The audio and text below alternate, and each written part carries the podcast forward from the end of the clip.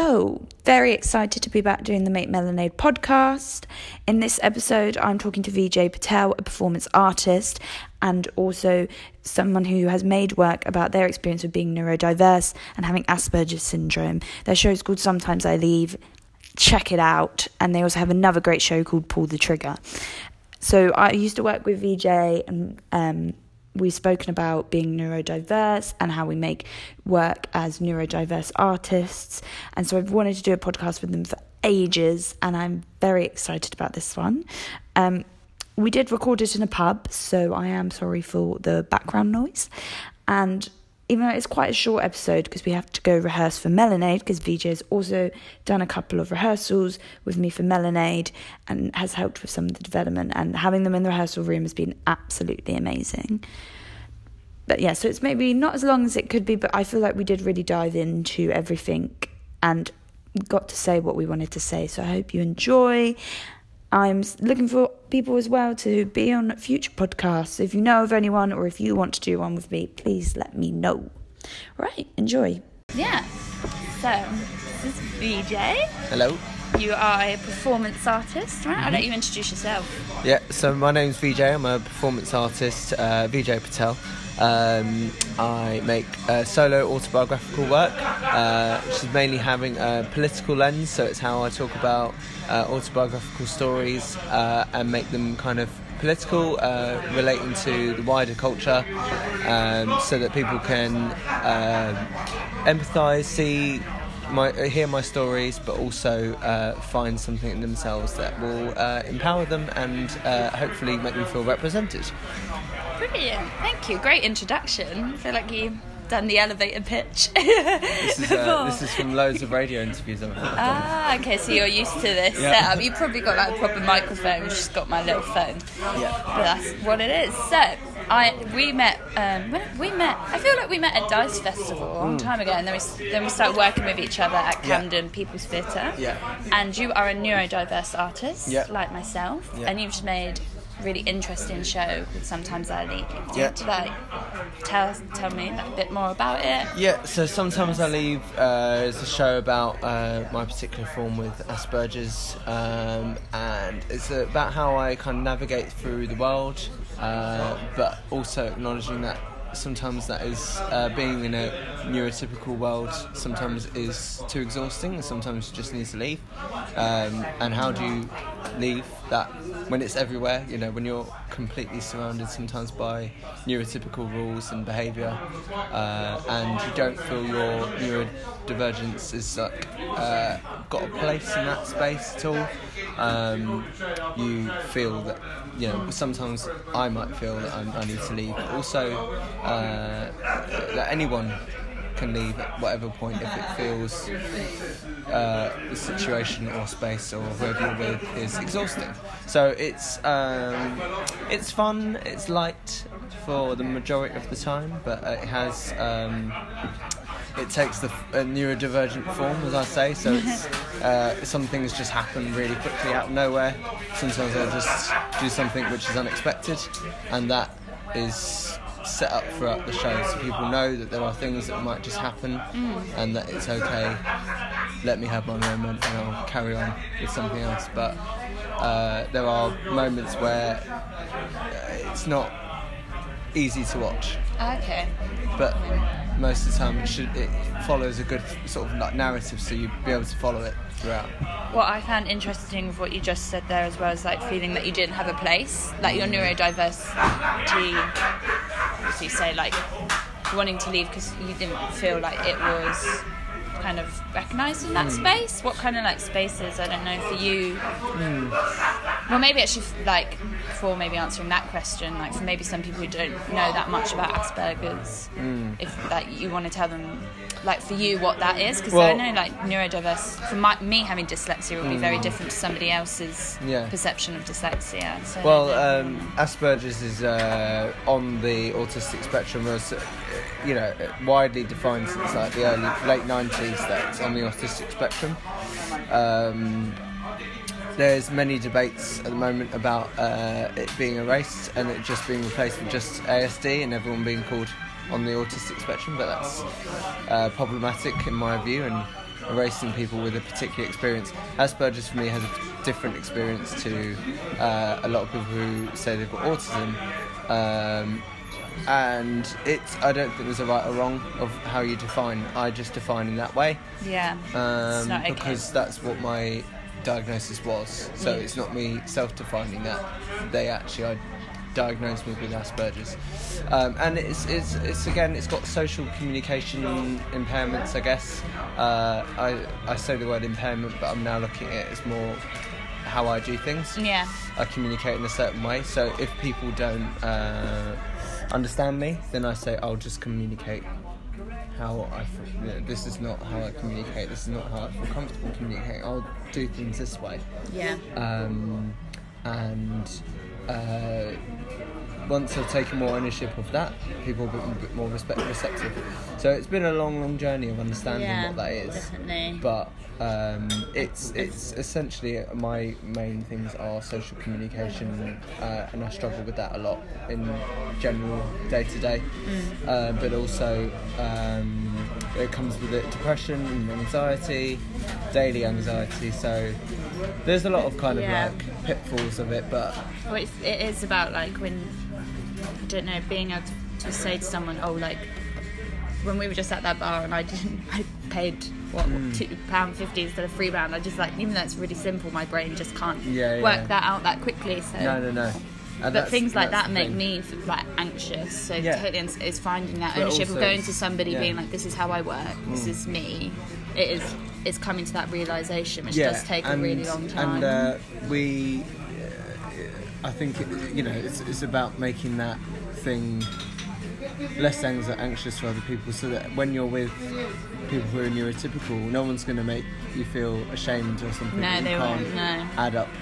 Do you know I mean? No, But, they- no one know, makes you feel always- shame, people but just there's always don't- a fear that someone might. yeah, there's the fear. No one ever does, but yeah, there is that but there's fear. always that fear because you always get that one person, and we've all experienced that one person who doesn't get it, and they'll make you feel shit about not getting it. Yeah, literally, yeah, Uh, definitely. and I think uh, once once we realise uh, as neurodivergent people that we are we have a lot of control over how that is managed Yeah. and that we don't we don't necessarily need to take how people don't understand us or anything we just say you know what it does not matter Yeah, at all definitely. uh, it does not matter and uh, we sh- we can do things however we want and if they don't understand us then Uh, sod them, Yeah, sod them. cancelled. Cancelled. cancelled. Cancelled from the Christmas list. yeah. It's not about uh, how we fit into a neuro- neurotypical world. It's how we uh, create our own community of neurodivergence. Yeah, definitely, And hundred all support each other. And I think there's like a lot of uh,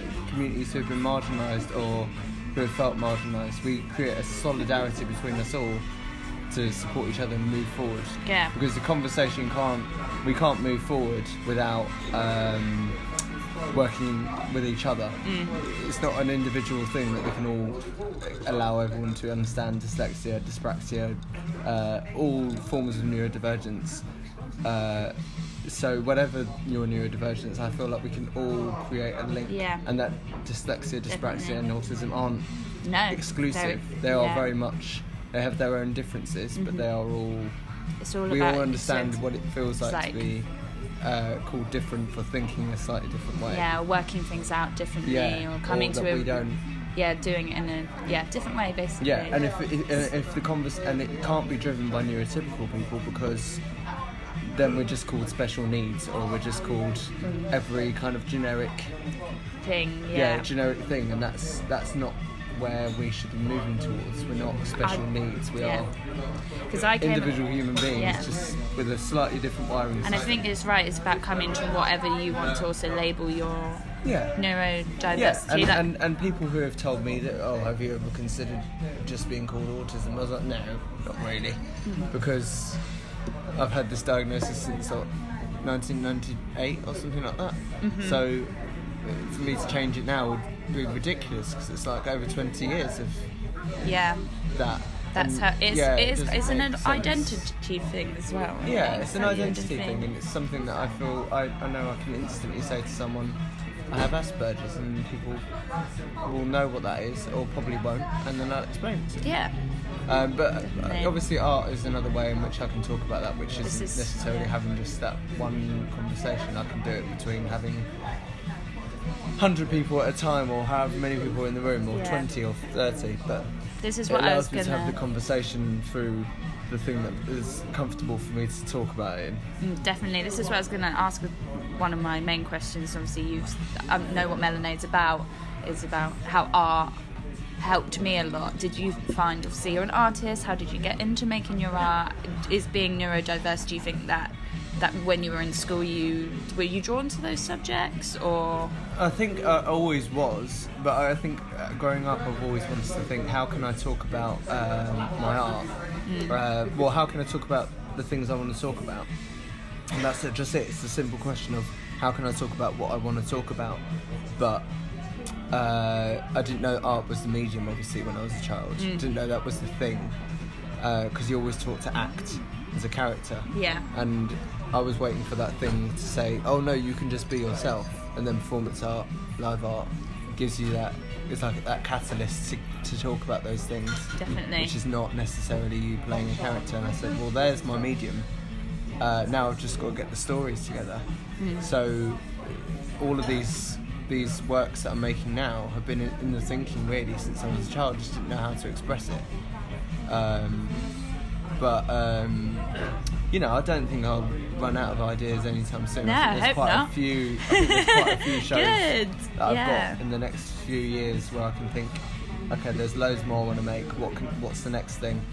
Um, Did- but not rushing it. I think I want to space them out. You know, seems seems to be making a show every kind of like two, three years. Yeah, I think that's a good way. You've got to like really Yeah, two, three years. I think nothing's ever com- really fully complete. You've got to No. keep going at it, and new ideas come. And Yeah, but I think um, this particular show I'm going to stick with for a long time, and hopefully it's it seems to be doing the right thing. Um, it seems to be connecting with the right people, so uh, I, I'm just going to keep going with it because it's it's doing the thing yeah, and it's raising awareness. that's good. And like you said, like yeah. we're making that community. There's so many great people making work about their neurodiversity Yeah, you've now. got people like Daniel, Yeah. Daniel Oliver, who I respect, admire, um, who works in Sometimes I Leave as well. He's great. He he spoke to me and did one Yeah. of these podcasts last time. He's, He's just he's brilliant, and uh, I think uh, I've even said it to you as well. Just the amount of neurodivergent artists who are making more work uh, and having the confidence to share their stories is brilliant. Just having the confidence to get up there and do it is Yeah. is um, shows me that we're moving forward in a good direction. Definitely. I just want to try and make it more aware to the people that don't always come to the theatre. Do you know what I mean? Or come see like performances. Like how can we tell? Yeah, that's hard. That's my big. That's my thing. That's my next question. Yeah. How can I get this out? Yeah, that's hard, and that's the question of how you get people into that specific venue in that area. Yeah, which is a whole each area is completely different. It's going to be Definitely. different, but I mean, London, you've got a good chance of getting a range of people in. But again, it's not as easy as that, um, and it requires a lot of graft on our end.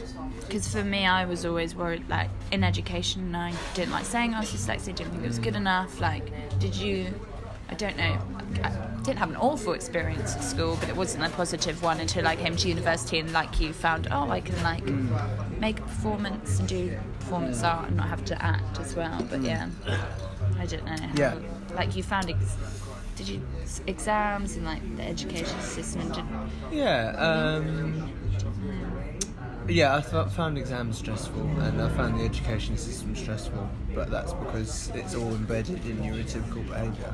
Yeah. and it was then. I don't know uh, so much now. I mean, there's there is a lot.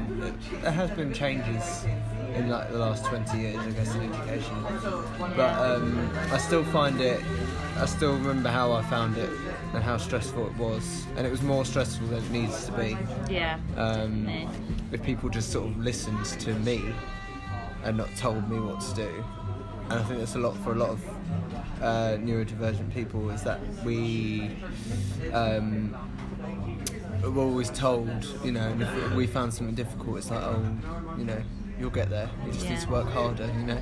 And we have to be pushed to work harder and harder, whereas it's not catering for our needs.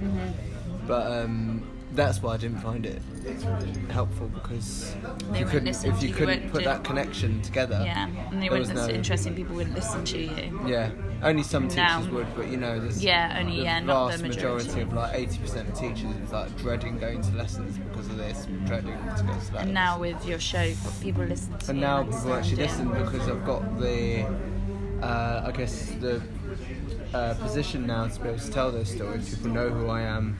They know that I'm, I'm, I'm an artist, and that people are finally listening to the stories. Yeah. But it's taken, you know, that's taken years since I graduated to get to that point now where people actually respect me as an artist and understand that I'm doing this autobiographical work and the trauma I'm pouring out for a reason. Uh, I don't just pour it out for no reason, uh, and it is really draining.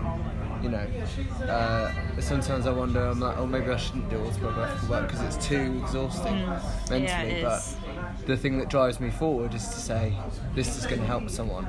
Someone in that audience might have their life changed or might have a, you know, an epiphany. If I can do that for one person in the audience in a whole tour, that's it. I don't. It does not matter to me everything else. It's just that one change that we That can just say. Yeah, it could Definitely. be a, a 17-year-old teenager who's never experienced anything like that before, and going, "Wow, I feel heard and represented." And it Yeah, just takes definitely. that one person to feel that.